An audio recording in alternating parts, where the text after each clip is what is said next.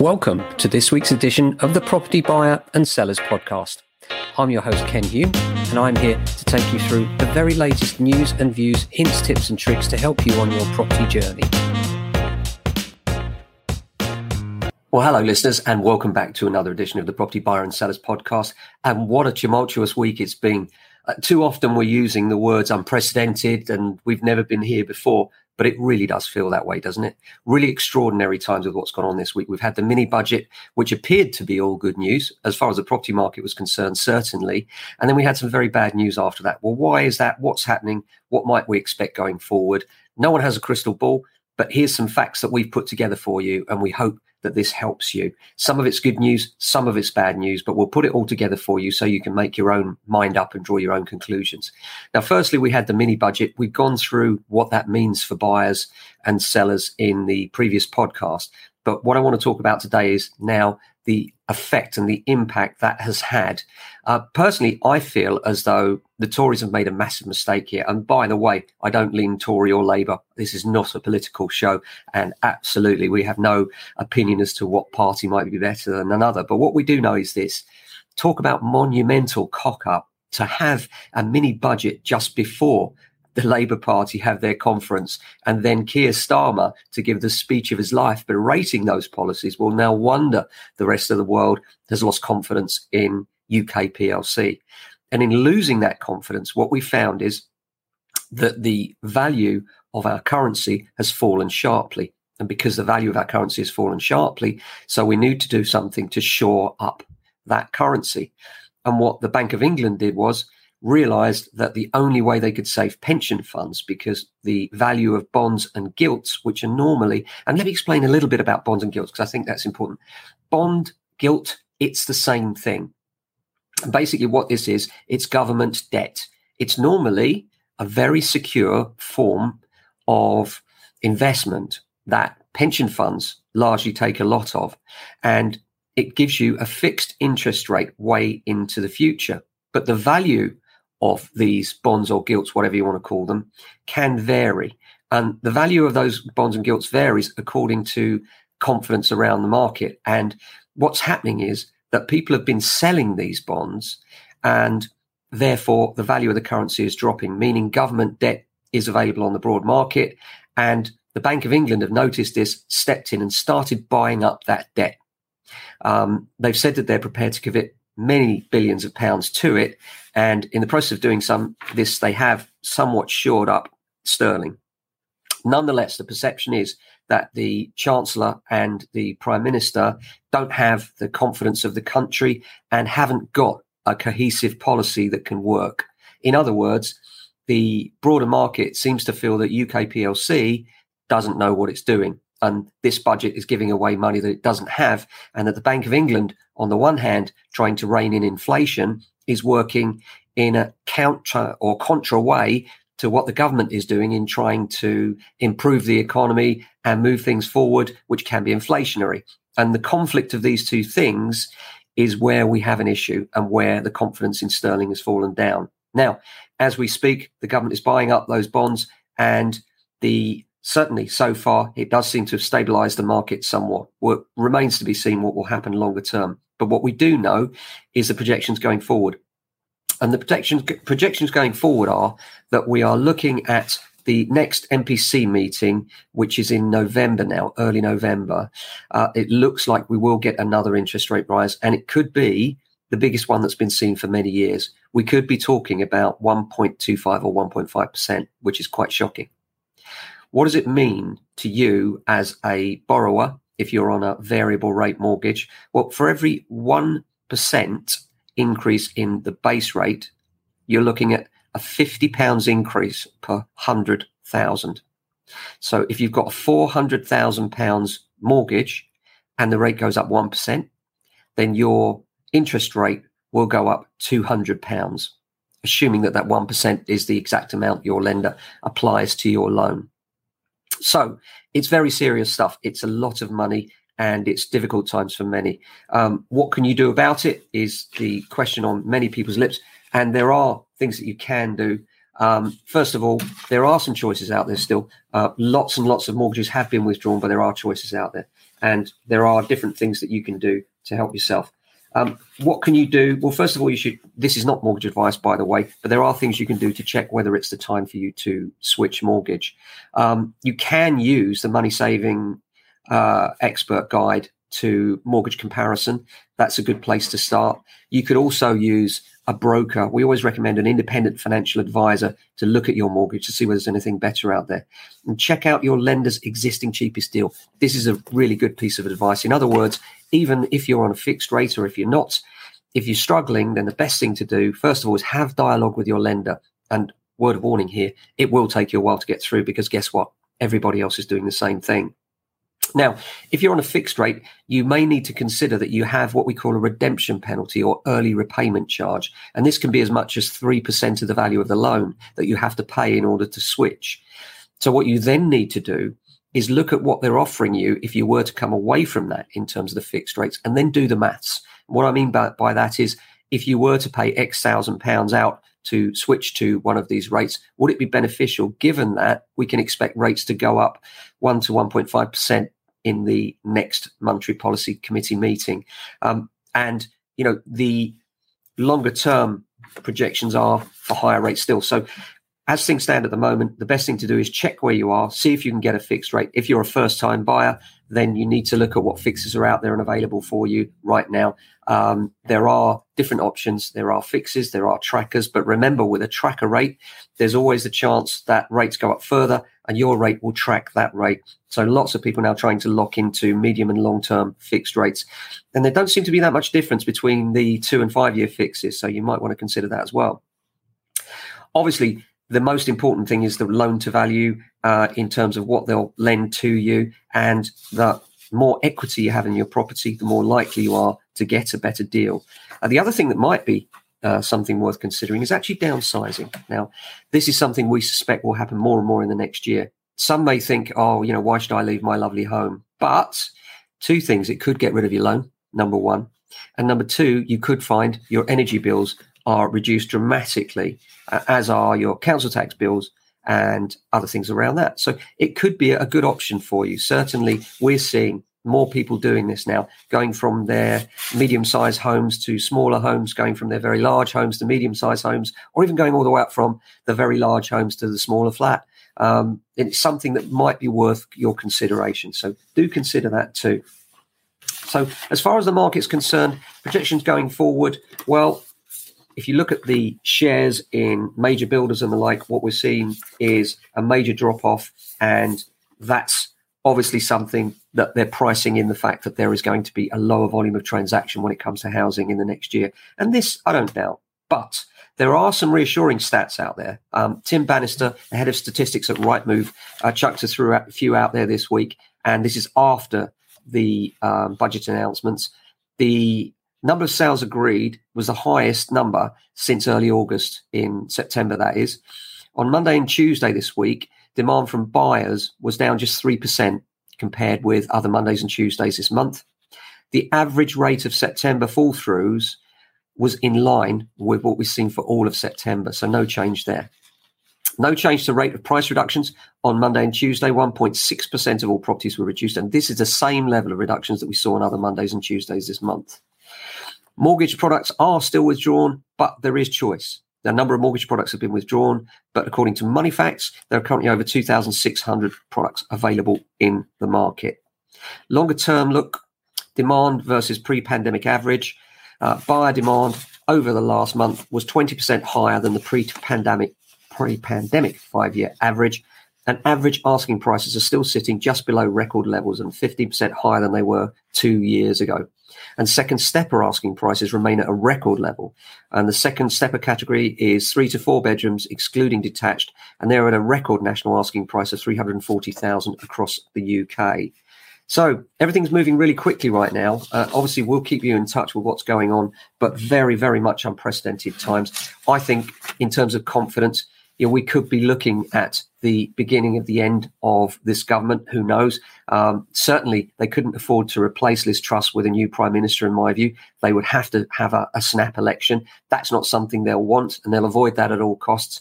And by the same token, if she puts the blame on Kwasi Kwarteng, given that these are her policies, it will look very transparent and may even reduce confidence in her further. But I do think the Tory party have a massive problem right now. And I think it's going to be very hard for them to come back from this, given that we have an election in a, a couple of years' time and Labour seem to be moving more towards the centre. That's another politics. This is about property, not politics. So let's move on to the headlines this week as well. Uh, Daily Telegraph says that price drops point to a buyer's market. And data from Zoopla shows that 6% of homes for, listed for sale have seen the asking price adjusted downwards by 5% or more. And this is the highest level since before the pandemic. Uh, more mortgage pre- payments, uh, products rather, have been taken off the market. This is according to the Mirror. And we know this. This is um, an unprecedented level of withdrawn products. And until the market settles, we, we can expect this when the market settles down, you will start to see the lenders drop back in. Yes, the rates will be higher, but remember, the business of lenders is to lend money and they will be back in as soon as they can see stability in the financial markets. Uh, the Green Party is calling for a wealth tax to fund an insulation drive. Well, good idea. Let's see where they get with that. Uh, insurers are failing people, says the housing secretary, and they're facing a crackdown on immoral kickbacks after leaseholders in apartment blocks were hit with hefty policy bills in the wake of the Grenfell fire. Terrible, that really is. Uh, Kwarteng has defended his mini budget, according to BBC News and the Mail. He says his controversial budget was needed to prevent consumer spending collapsing. He told Conservative MPs the measures which led to a slump in the pound and prompted turmoil across the markets had protected the economy. The Chancellor insisted that the government had needed to act quickly, adding, We will show markets our plan is sound, credible, and will work to drive growth. The Mail reports the PM and Chancellor today will hold emergency talks with the Office for Budget Responsibility um, and with the spending watchdog set to present to the government the first draft of its full scale fiscal projects uh, forecasts next week. Well, that's the problem is that they didn't speak to the Office for Budget Responsibility before they came out with this. They were offered projections and didn't take them. And therefore, it seems that one part of the government is working against another. So, as far as the markets are concerned, things are in turmoil, no question of that, and the mortgage rates are on the up. But what does this mean to you? Does this mean you shouldn't buy? Well, the thing about property prices is you never know which way they're going to go. If you remember, it wasn't that long ago, we were also in unprecedented times with the pandemic. And when that started, everybody said that house prices would fall. There always seems to be a figure of between 10 and 20%, doesn't it? And yet here we are, still going, and house prices have been phenomenal. Because the one thing that none of this changes is the lack of supply and demand. There are still not enough houses out there for sale or for rental. And what this means is that people can't find the places they need to live. And here in London, where there's always healthy demand for people that have to commute into work, there will need to be more availability for prices to fall substantially. What that would rely on is repossessions. And because repossessions are currently at an all time low, it is highly unlikely that there are going to be enough repossessions out there that will allow the market to fall substantially. Most people, since the 2007 2009 banking crisis, have had to have equity in their property to A, get a mortgage, and B, show what we call a stress test on their loans. So the tests were above the current rate of interest that they could still afford the loan. On top of that, since those 2007 9 measures, the market has dr- jumped up substantially. So many, many people that bought over the last few years will see that they have substantial equity in their properties. Why is this important? Well, it's important because whilst we have equity in our property, we are less likely to give the keys back because we want to hold on to that asset because it holds our money. Uh, and therefore, it's a situation where I think we'll see a lot more lenders assisting borrowers that are struggling to make those payments. And by the way, if you do find yourself in that category, the most important thing is to have dialogue with your lender. And if you can afford to pay, pay. If you cannot, then immediately have dialogue with your lender to see what can be done to help you through a difficult period in your life. Uh, I know it can be really, really hard and it's really frightening for people right now. But the most important thing is don't bury your head in the sand. Do communicate with your lender. And if you're considering not paying your mortgage, then please consider first of all what else you could stop paying because your mortgage will reflect on your credit score, which will reflect on your ability to apply for loans and mortgages later on. So it could affect your whole life. So before you default on mortgages, look at what else you could cut and how you might be able to change things, even if that means perhaps downsizing, moving to something smaller, something more affordable, that's preferable to being in a situation where you destroy your credit score uh, because these things are visible to the wider market now. No matter which lender you're with, when you come away from that lender, if you've missed payments, those missed payments will be visible to your new lender under the new systems. So be very careful of that. So apart from that, the market itself seems to be largely in a state of turmoil. Many people that were thinking of moving have decided to stay put. They're sitting on their hands. So therefore, we're seeing less supply of property coming through. But there are still buyers out there. There are still some fixed rates out there, as we've explained. And what will it all mean in the longer term? Well, no one can be sure of exactly what will happen in the medium term. But what we do know is this there's still an undersupply of property. And yes, mortgage rates are going up substantially and rents are going up substantially as well. Let's talk a little bit about where landlords are at the moment. I know that there's much talk about the evil landlord because rents are going through the roof. But bear in mind what we've said already. The interest rates on buy to let loans tend to be higher than those on residential homeowner mortgages. Therefore, they're already paying slightly more when we started. Many of them will not have taken much notice of their mortgage over the last few years because the rates are low and therefore not fix their rates. And all of a sudden, they found their mortgages literally doubling or trebling even. And in those cases, of course, they need to move to protect themselves. If you put that on top of the new tax disincentives that the government put in with Section 24, the uh, disallowance of mortgage interest against tax, this does put landlords, especially those with one property, at a substantial disadvantage to where they were, and in many cases means that instead of even breaking even, they're going backwards. And what this will mean is, in my view, we will see many more of these buy to let mortgages, uh, buy to let investors come away from the market and sell those properties. And what I expect that will mean is more lower end properties coming to market, mostly flats, uh, some houses as well. But I think many investors, when you look at the market as a whole, nearly half of landlords in the UK own just one property. So this myth that they're all financial moguls sitting back, smoking cigars, drinking whiskey, and earning loads of money while sitting on their yacht is exactly that. It's a total myth. Nearly 43%, well, actually 43% exactly, and that figure was calculated last year, own just one property. So nearly half of the market owns just one property in terms of landlords. And the danger for the government and actually for the rental market as a whole is that many of these right now will be looking to sell up. And my belief is that the Section 24 rules are the main reason for this. And actually, if the government want to do something good for renters, what they need to do is actually do something for landlords because without the landlords, there's no supply. And when there's a lack of supply, just like with the property market on the sales side, then that means that the value of that product will go up due to unprecedented demand. We're feeling for rental uh, tenants right now because many, many times people are approaching us and saying, What have you got? And usually we manage hundreds of properties here at James Alexander. And usually we're saying that we have a few choices. And now they're coming along one at a time with a queue of people looking for them. So many, many people there in difficult situations looking for property that just isn't available in the market now. And this tightening, I fear, will make it even worse.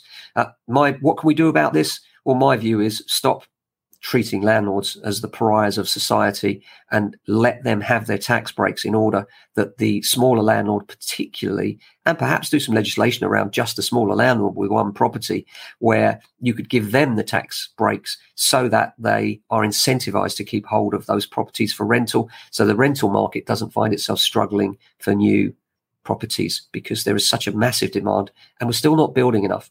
And what happens as interest rates go up? We'll build even less, especially as builders lose confidence. And when we build less, that doesn't help the wider market. So what I suspect to see happen now is we'll see much slimmer volumes, people deciding to stay put rather than move.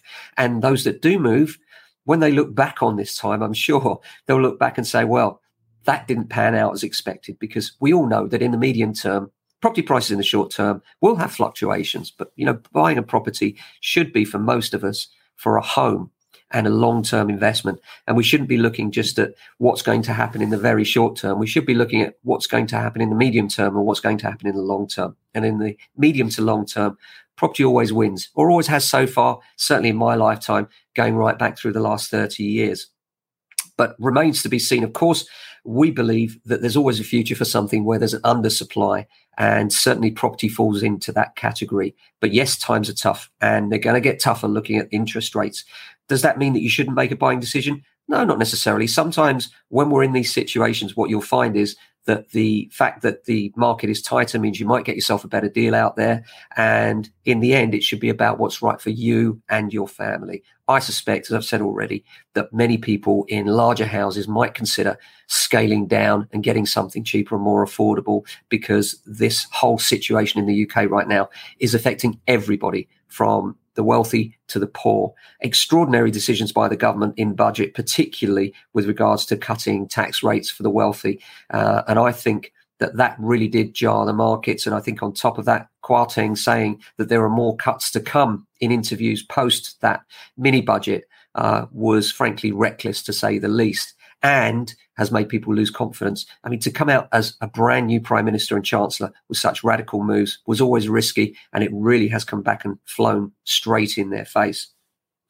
So, what would what would solve it? Well, there's no magic bullet out there, but the one thing that I've thought for a while now we should be looking at: housing ministers change roughly once a year. Every time there's a new prime minister, a new situation. The government seemed to replace the current housing minister with another housing minister. And I think what we need is a cross party minister that's in charge of housing because the only way we're going to get any stability in the housing market is if decisions are taken long term. And it seems to me that they're driving these decisions for short term gain, for their own political popularity. And what we need is a housing minister that's going to be in post for the next 10 years, that's cross party elected and looking at the same policies and driving the same policies forward by that cross party bench. Because I don't think that putting politics in the middle of housing is working. Uh, and I, I, think we need more stability and more of a long term view. We're never going to get that when we keep replacing housing ministers every year. Uh, apart from that, I hope you're having a good week so far and looking forward to the weekend. Obviously, we'll keep you up to date on what's going on in the market. But so far, what we're finding is people are still buying, people are still selling, people are still renting but there's certainly a drop in supply. And some of the people that were considering moving have decided that they're going to stay put and just wait for the dust to settle.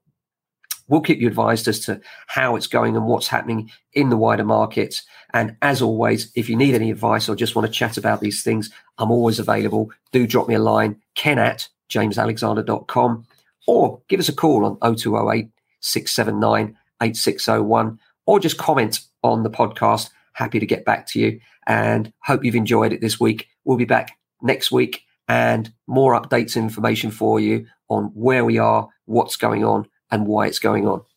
Look after yourselves, and if you can, your family and friends. Ciao. Thank you so much for joining us on yet another edition of the Property Buyer and Sellers Podcast. You can find out more at our website, jamesalexander.com. You can email me directly, ken at jamesalexander.com. We are estate agents and we can give you hints, tips, tricks, and advice wherever you're buying, selling, moving to, or from. Thanks to Bensounds for the intro and outro today, and thanks to Jack Bowles for production.